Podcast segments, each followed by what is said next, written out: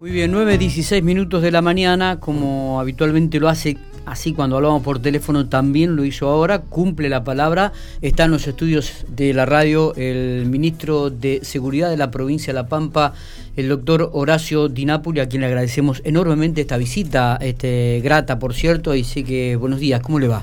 Horacio. ¿Cómo les va? ¿Cómo andan? ¿Todo bien usted? Bien. Bueno, gracias por venir, eh, gracias por estar. Ayer teníamos un problemita en la comunicación. ¿Va a tener que tiene algún teléfono que es antiguo o, o, es, antiguo, antiguo soy yo. o, es, moderno? Digo, mucho ruido, ¿eh? No, no. Pero usted sabe que estaba saliendo bien, nosotros escuchábamos perfecto. No, no, no sé cuál, dónde estaba el, problema.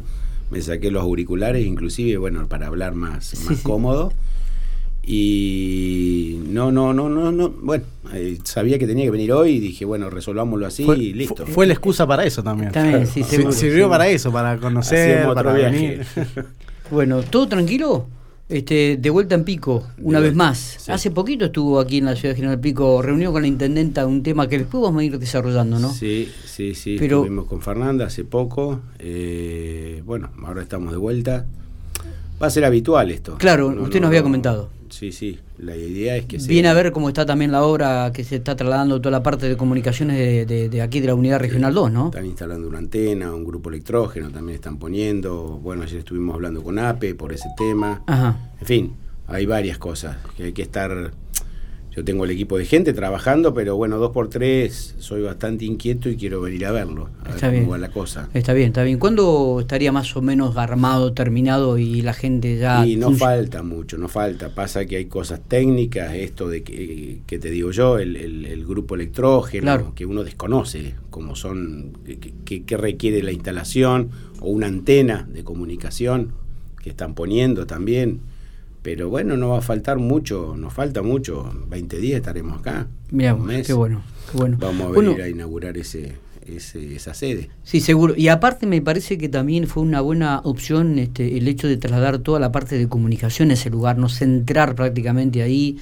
eh, salir de la terminal, un lugar muy pequeño para todo lo que era el SECO, en las cámaras de vigilancia, por ahí darle más amplitud. Sí, no, no se podía trabajar ahí en el lugar donde teníamos la terminal, no, ya le era muy chico, muy incómodo, la gente tiene que estar las 24 horas ahí adentro. ¿Y porque cuántas cámaras son? Ciento, 150, ¿no? Sí, alrededor, de, alrededor de ese número tenemos ya, sí, Entonces, pero además trabajan 24 horas ahí.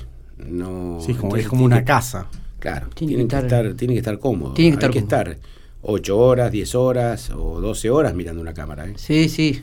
Eh, es, una, es una, de las, una de las asignaturas que tenemos pendiente, el, el tiempo del policía, 12 horas a pleno, es mucho tiempo. ¿Y se estima sumar más personal en ese, en ese ámbito? Lo vamos a lograr sumando personal, pero no se puede, lamentablemente, a nivel presupuestario, sumar eh, 100, 300 vacantes de un año a otro el gobernador ha resuelto este año ya darnos 50 vacantes al margen de las que se vienen renovando anualmente por jubilaciones o retiros y de a poquito, bueno, vamos sumando. Y eso nos va a permitir tal vez, el, lo ideal es que trabaje ocho horas la policía. ¿Manejan diferentes horarios, General Pico de Santa Rosa, por ejemplo? o con hoy, el interior? hoy están todos unificados. Eh, bueno, sí, con el interior sí, porque eh, digo, ¿es 12 por 24? 12 por 24 en general es Santa Rosa, Pico y Hacha. El interior, bueno, hay localidades chicas, pero también es eh, la, la, actividad que desarrolla cada policía. En Telén, por, por decirlo un lugar a Pico, es distinto. Totalmente. Yo centralizo por ahí, lo hemos charlado mucho con el jefe, eh, centralizo Santa Rosa, Pico y Hacha, porque requiere de una atención de la policía distinta a las otras, sin menospreciar a nadie. No, no, no, no, son diferentes trabajos. Aparte por más otro estrés, es otra es, ah. otro laburo, entonces bueno, el que estén 12 horas y bueno, para un ser humano sabemos que no es este no, es bueno, no, es bueno. para nadie. No, no, es una carga horaria muy importante. Te, te toca justo una presencia complicada después de las 12 horas justo cuando te está yendo el turno y, y las decisiones no son iguales de una persona cansada a una persona que no está cansada. El año pasado con el abordaje de pandemia fue duro, durísimo. Y bueno, pero es, fue duro para todo ahí, ¿eh? Sí, sí. No solamente para los que estaban en el centro de comunicaciones, sino para todo el personal policial. Y ojalá sea algo, estemos algo mejor veo que hay mucha gente relajada, eh, como que la pandemia ha pasado y la preocupación a mí personal es grande porque no, no vamos por buen camino, me parece.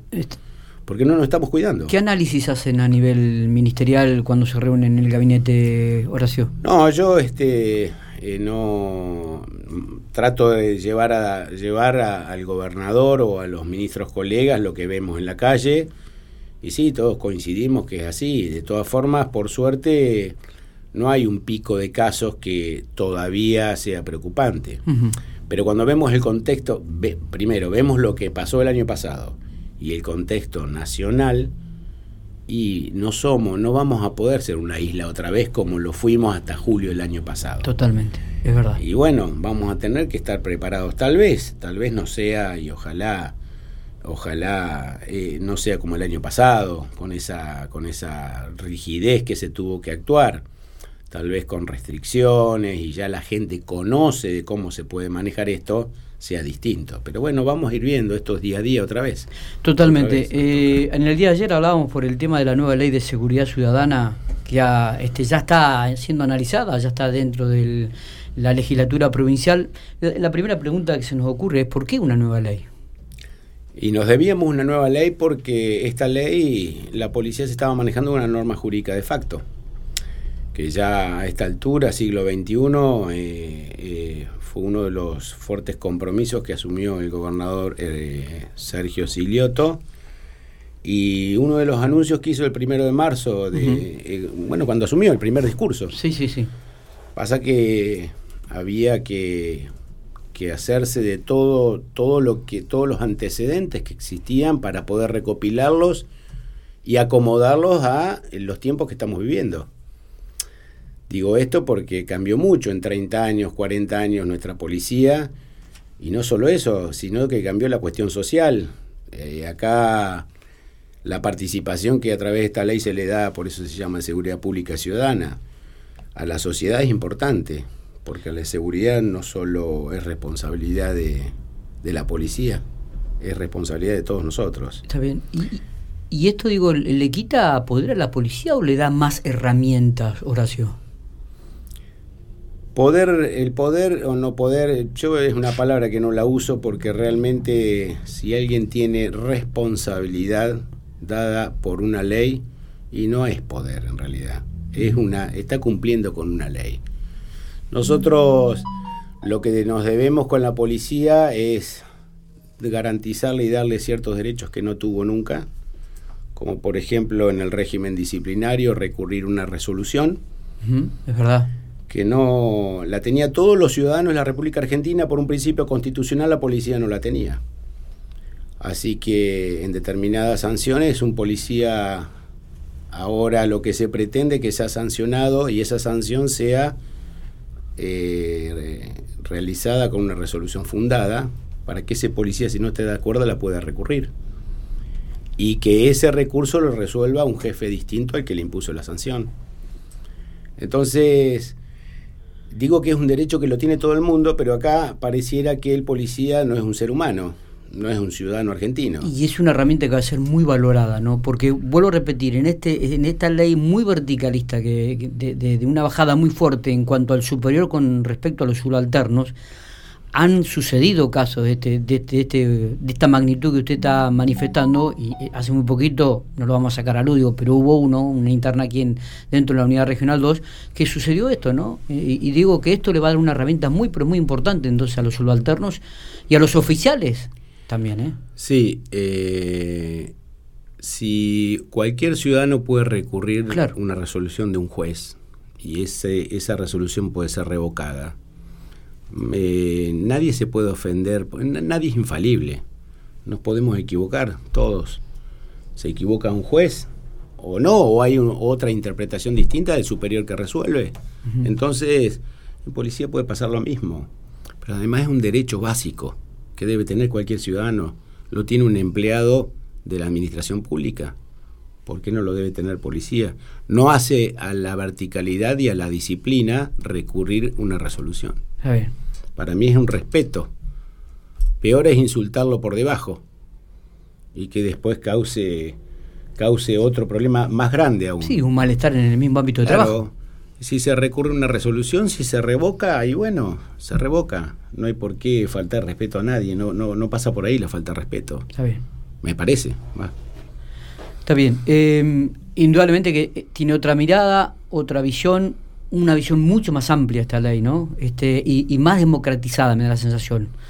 Sí, sí. Eh, siguiendo en ese orden, eh, tenemos una, una, vamos a armar una comisión que se tiene que reglamentar el funcionamiento de, de las, de, cómo se encuentra laboralmente el personal policial, que también es importante, porque ahora se habla de la gremiación, de toda esta cosa, y teniendo una comisión conformada con personal de, del Ministerio de Seguridad, de jefatura, y personal subalterno y oficiales de cada una de las regionales, se puede evaluar, evaluar tranquilamente las condiciones laborales que en las que está trabajando nuestra policía.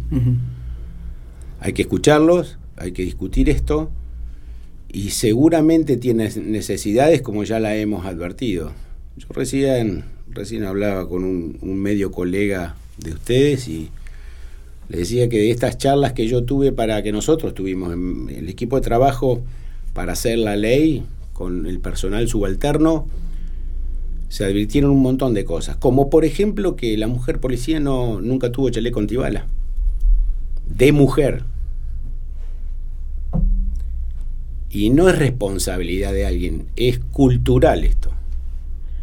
Digo, cultural porque tiene que tener un formato el género mujer es un formato anatómico distinto. El género mujer, el gobernador ya ordenó, por supuesto, la, la compra de los chalecos, todo, porque una vez que uno advierte eso, inmediatamente sale, sale a hablar la cuestión con el gobernador y, por supuesto, inmediatamente ordena la compra. Pero no es un detalle menor lo que estoy hablando. Claro que no. Esto va de la mano de un, de, un cambio cultural que nosotros tenemos que llevar adelante y hacer saber que la mujer policía es tan o más importante que un varón policía, que un hombre policía. Sí, sí, sí. sí, sí. Y parece básico, pero, pero estamos lográndolo y en este camino vamos. Eh, debe ser así. Digo, esto saltó de las reuniones estas que estuvimos haciendo para hacer eh, el, proyecto de ley. Eh, a eso quería referirme. ¿Fue una ley pedida por la misma fuerza, este Horacio? ¿Tuvo eco en esa? Cuando lo planteó. Había, había gente que, que quería, sí, por supuesto. Sabemos que se habló muchas veces la ley. De, eh, oficiales de policía muchas veces quisieron eh, llevar algún proyecto, todo, pero bueno, no prosperaban por una u otra circunstancia. Silioto tomó esa iniciativa y en eso encaramos el tema. Nosotros, para la construcción de la ley, trabajamos con comisarios generales retirados, trabajamos con comisarios, bueno, oficiales superiores en actividad, con subalternos en actividad, con derechos humanos, con bueno, eh, un montón de gente. Por eso nos llevó un año, más de un año. Y hacerla, y ahora, y ahora está en la Cámara de Diputados, veremos, y seguramente va a tener alguna reforma, van a, van a, van a analizarla, este, usted va a tener que dar sus argumentos, como también en la parte de la policial. Me parece que esto es. Pero es, un paso importante. Usted sabe que eh, nosotros creamos la dependencia bienestar policial. Bienestar policial es una nueva, un nuevo organismo que creamos en la ley. Estamos hablando del proyecto, ¿no? La ley todavía, Dios sabrá cuándo la tendremos, pero que esto, esta, este organismo se va a dedicar al abordaje de la policía en actividad a través de psicólogos, psiquiatras y asistentes sociales porque la contención del policía en actividad no la tenemos hoy. ¿No hay un equipo de acción social hoy trabajando Servicio social. Ah. Pero el servicio social no está para eso. Ajá. Es para otra cosa, es para cuando tiene, padece alguna enfermedad, cuando tiene que ir a una asistencia. Pero el policía que nosotros vemos en la calle todo el día no tiene absolutamente ninguna contención.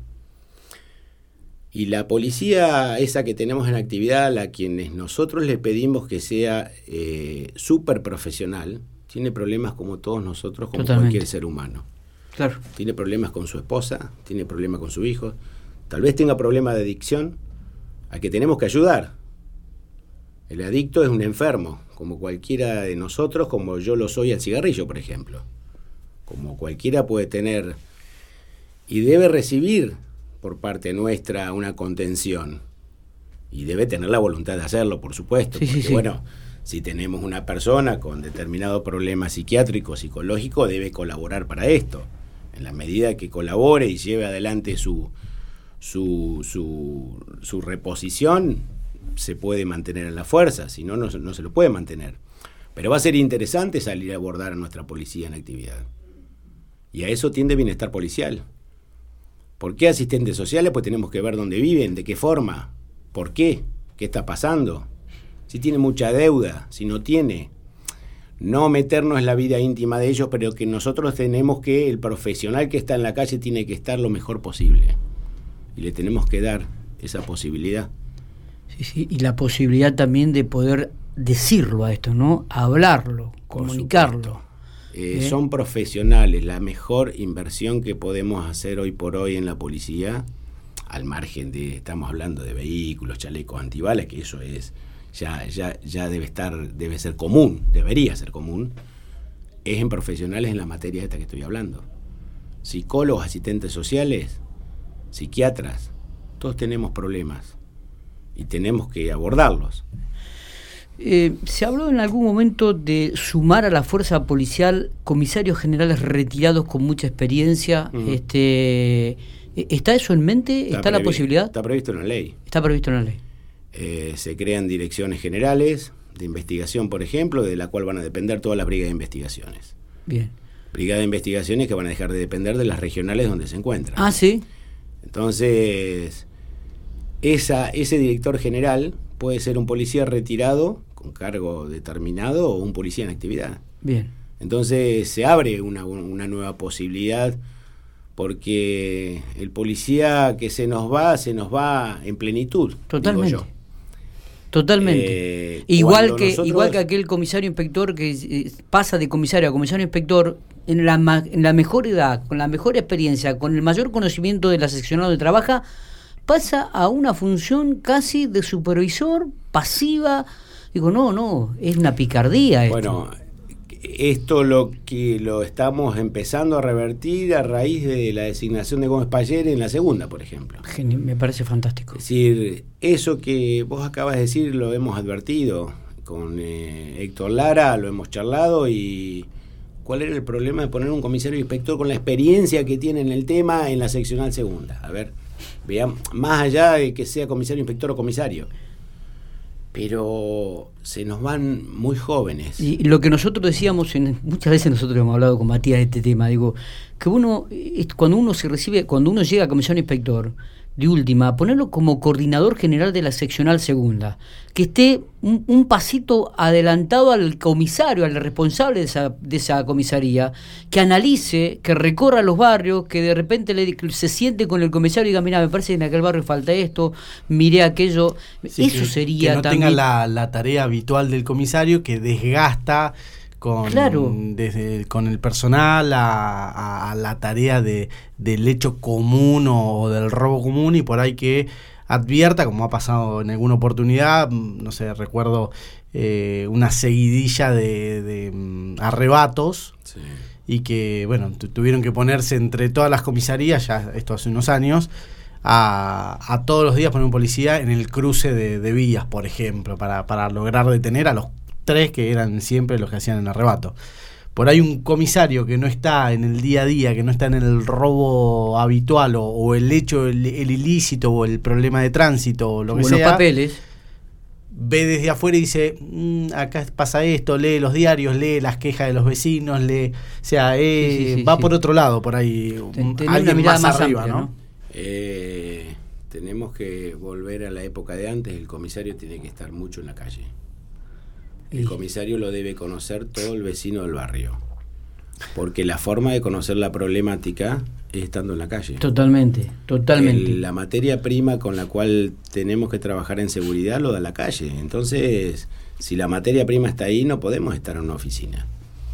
Tenemos que salir a la calle y lo hace el jefe de policía, lo hace el ministro de seguridad, lo hace el subjefe, bueno, pues hay que seguirlo. No, no esto no es un reto, no, no, no, no es para que nadie se ofenda, es decir, es lo que debería ocurrir. Totalmente. El vecino tiene que tener un contacto y tiene que saber quién es el comisario de su zona.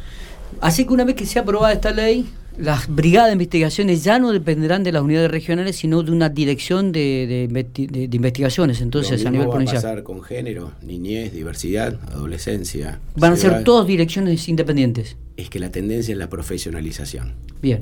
Porque aquella persona que resuelve después de 10 años, bueno, eh, es un tema muy específico, pero se los voy a graficar que durante 10 años está en la policía y resuelve ya quedarse en la brigada de investigaciones, su profesión va a ser investigaciones. O sea que va a poder optar. Exacto. Cosa que ahora no. No. Va, a pasar más o menos como... por supuesto, que se comporte como corresponde. Sí, sí, sí, es decir, va a poder optar porque el verdadero profesional sale de ahí. Está muy bueno eso. Entonces, eh, hay que trabajar cuerpo a cuerpo con la gente e ir viendo los perfiles de la gente porque, porque va a estar de disgusto en una unidad operativa de la seccional tercera si tiene todo el perfil para estar en la brigada de investigación. Exactamente. Bueno, de hecho. Hablo por eso de los abordajes psicológicos, y los perfiles de nuestra gente se sacan con estos profesionales. Sí, que, la profesionalización no solamente por ahí, por ahí la gente mm, uno ve que es la brigada o es el policía eh, la profesionalización está desde el grupo especial, la brigada y el operador de una radio que, tiene que atender un teléfono y transformar en un idioma policial. claro, por ejemplo. sí, todo, todo tiene su, todo tiene su, su cosa. mirar, mirar las cámaras tampoco es una pavada o sea, porque hay que, porque no es, no es que solamente hay que mirar, sino que hay que observar, hay que conocer a quién está de eh, cruzando la calle. La persona que mira la cámara llama a un operativo que está en la calle para decirle, mirá, estoy viendo tal cosa. Tiene que conocer de conductas, tiene que conocer un montón de cosas. Sí, sí, todo, cortar todo, calle. Todo es profesional. Todo es profesional. Yo eh, a lo que voy concretamente armaba eh, como que armamos las líneas de especialización, no, no, sin desmerecer ninguna, ninguna actividad. El motorista tal vez es más importante que un oficial de brigada, en determinado caso. Entonces, cada uno, cada uno cumple la función y la particular para la cual está, va a elegir lo, lo que se intenta es ser eficiente en lo que estamos trabajando. Eso se intenta, la profesionalización. El motorista que ya quede en, siendo motorista y la profesión se haga y se desarrolle en ese ámbito. Está bien, está bien. ¿Eh? La verdad que es, novedosa, ¿eh? cambios radicales, ¿eh? sustanciales, cambia el paradigma totalmente de la policía de la provincia de La Pampa. ¿eh? Y sí, sí, sí, sí, sí, pero, pero, pero, pero hay que hacerlo. la policía de La Pampa es muy buena, muy buena. Eh, ustedes habrán escuchado y compartirán esto que yo digo. Eh, no, no, una, una policía muy sana. Entonces, si tenemos la posibilidad de profundizar aún más en la cuestión de la profesionalización, y bueno, la base fundamental es el, Instituto de Seguridad Pública Ciudadana, donde va a haber un rector que sea civil o, policía, pero lo más importante de eso va a ser el consejo asesor que va a tener ese rector, que va a estar gente del Ministerio de Educación, del Ministerio de Seguridad, pedagogía, porque sin pedagogía no se puede dar clase. Tenemos que estar capacitados en pedagogía para dar clase. Estamos dándole clase a chicos de 18 años que salen de la secundaria. Sí, que están saliendo de la secundaria. Si no estamos capacitados eh, a nivel de pedagogía, no podemos dar clase. No, no, no. Tenemos que hacer, tenemos que preocuparnos por dar clase. La misma policía, digo, ¿eh? Sí, sí, sí. Que, que, que, esté dando clase, que, se que, que comience a capacitarte en pedagogía que es importante. Totalmente, porque aparte es una materia esencial para comenzar cuando uno trabaja en educación. Es la docencia. el, el, profesor de educación física por algo trabaja con los chicos más pequeños, ¿no? Este, porque ha estudiado y está preparado como para abordar tanto pedagógicamente como psicológicamente como socialmente este, el, a, esa persona que va a educar. Yo creo que también pasa por la policía. Eh, no sé si hay algo más importante, hay muchas cosas importantes entrar ahí, pero me gustaría llevarlo a un tema que nos preocupa mucho y que nosotros permanentemente lo remarcamos desde acá y de Enfopico Radio, ministro. Eh, le, decimos a la audiencia que estamos con Horacio de Napoli, el ministro de Seguridad de la provincia de La Pampa, aquí en Infopico Radio nos han llegado algunos mensajes, seguramente lo vamos a leer después. Eh, el tema de los menores y, eh, la delincuencia y los hechos delictivos va creciendo en, este, exponencialmente. En el 90% de los hechos que este, la policía logra dar y esclarecer ha involucrado a menores de edad.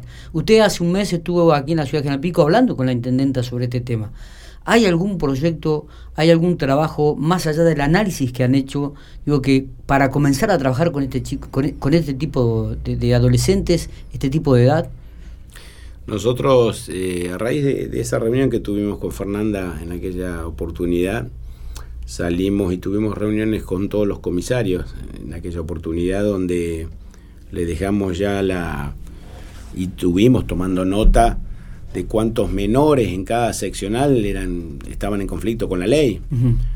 Eh, es muy poco lo que podemos hacer desde policía, por supuesto. Sí, sí, Sabemos que es así. Esto es un abordaje, esto es un abordaje mucho más amplio. Es integral. Totalmente. Un abordaje donde tiene que participar municipio, desarrollo social, eh, nosotros colaborar desde afuera, porque el menor con la policía sabemos que no puede, no se puede trabajar sí se puede detectar de dónde viene el problema.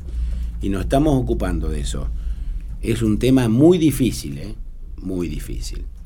Pero el grado de, violencia, bueno, está siendo preocupante porque lo hablo con los fiscales, lo hablo con Armando Cuba, hablo con Armando, hablo habitualmente y nos, nos preocupa a todos. Claro.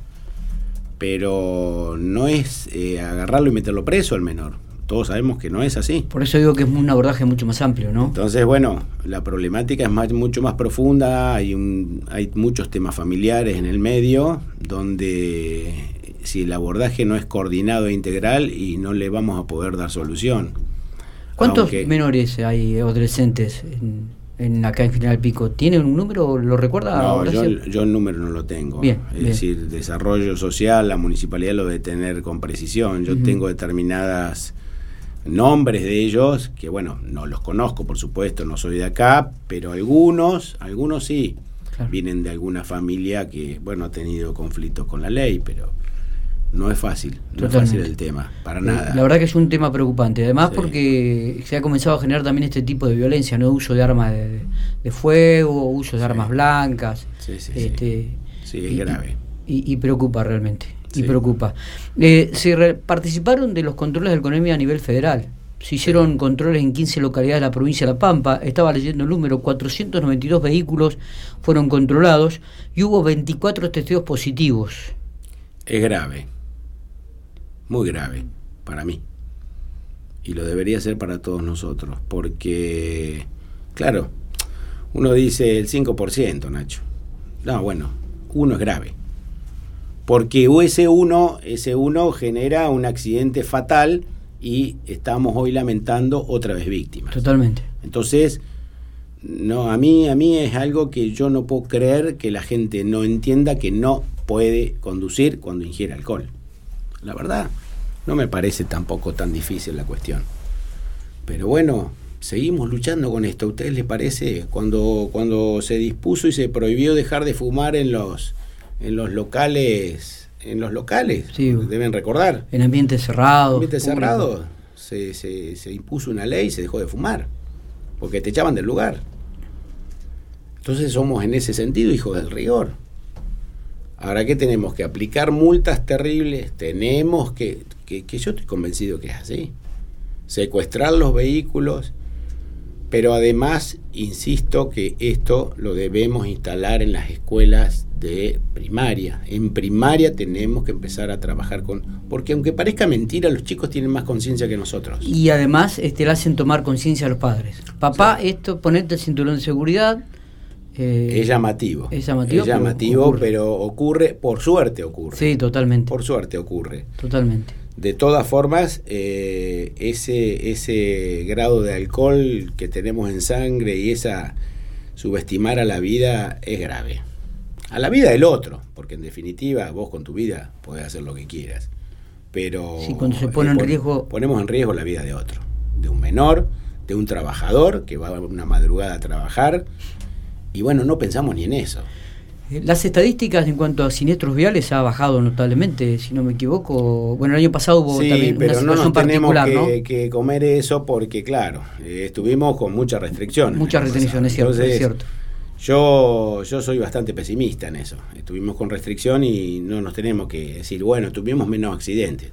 Tenemos que ser objetivos y sinceros con nosotros. Para evaluar, tenemos que evaluarlo en tiempo normal, mm. Pero no en una pandemia donde tenemos mucha restricción horaria para circular.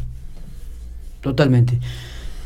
Eh, la última que me queda, ministro, este proyecto de ley que ahora fue presentado en la Cámara de Diputados, supongamos que se convierta a ley, ¿no? Que, seguramente es lo, que desea eh, el gobierno. El eh, trabajo más duro viene después. Eh, es, eso le iba a preguntar, ¿qué, cuál es el trabajo posterior que viene, que es o sea, transformar esta ley en realidad, digamos, porque significa mucho cambio dentro de la policía, mucho cambio seguramente dentro del ministerio. No sé si por ahí mucho cambio visible, pero sí de, de, cambios de organización, eh, instruir a la policía en esta nueva ley. Sí, eh, nosotros a medida que la fuimos construyendo y que poníamos en un artículo sujeto a reglamentación, íbamos agendando todo lo que teníamos para reglamentar. Ya lo tenemos en carpeta todo eso y tenemos la forma de hacerlo. Y es un juego de ajedrez después. Eh, empieza lo más difícil para nosotros. ¿eh? Entonces, que por supuesto esto que hablo yo está todo charlado con el gobernador, esto se habla con el ministro de, Justicia. Bueno, nosotros hablamos mucho, sí, sí, nosotros, no, no, no es que yo estoy haciendo, no, no, no, no, no, es un grupo de trabajo.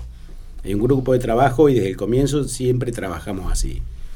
Pero es un juego de ajedrez, digo, en cuanto a cómo vamos a aplicar las reglamentaciones y por dónde empezar. Eh, pero eso lo estamos esperando eh, después de que se apruebe la ley a ver de qué forma sale, porque en función de eso le damos prioridad a lo que nosotros pensamos que debemos dar prioridad, que por ejemplo es el Instituto de, Seguridad Pública Ciudadana, por ejemplo, una de las prioridades. Por ejemplo, el organigrama de las direcciones generales que estamos hablando nosotros. Sí, sí. ¿Quién la va a ocupar? Pero es todo despacito. Si tardamos tanto años en reformarla, podemos hacerlo todo despacio para que salga. ¿Usted cree que para cuando termine el mandato, en tres años, ¿Va a estar funcionando ya la ley? Sí, estoy convencido. Estoy convencido que va a ser así. Estamos todos los días con esto. Todos los días y todos los días viendo cosas. Está bien. Eh, uno de los temas que preocupa también a la sociedad, ministro, es la mm, abundan armas de fuego fuera del sistema legal.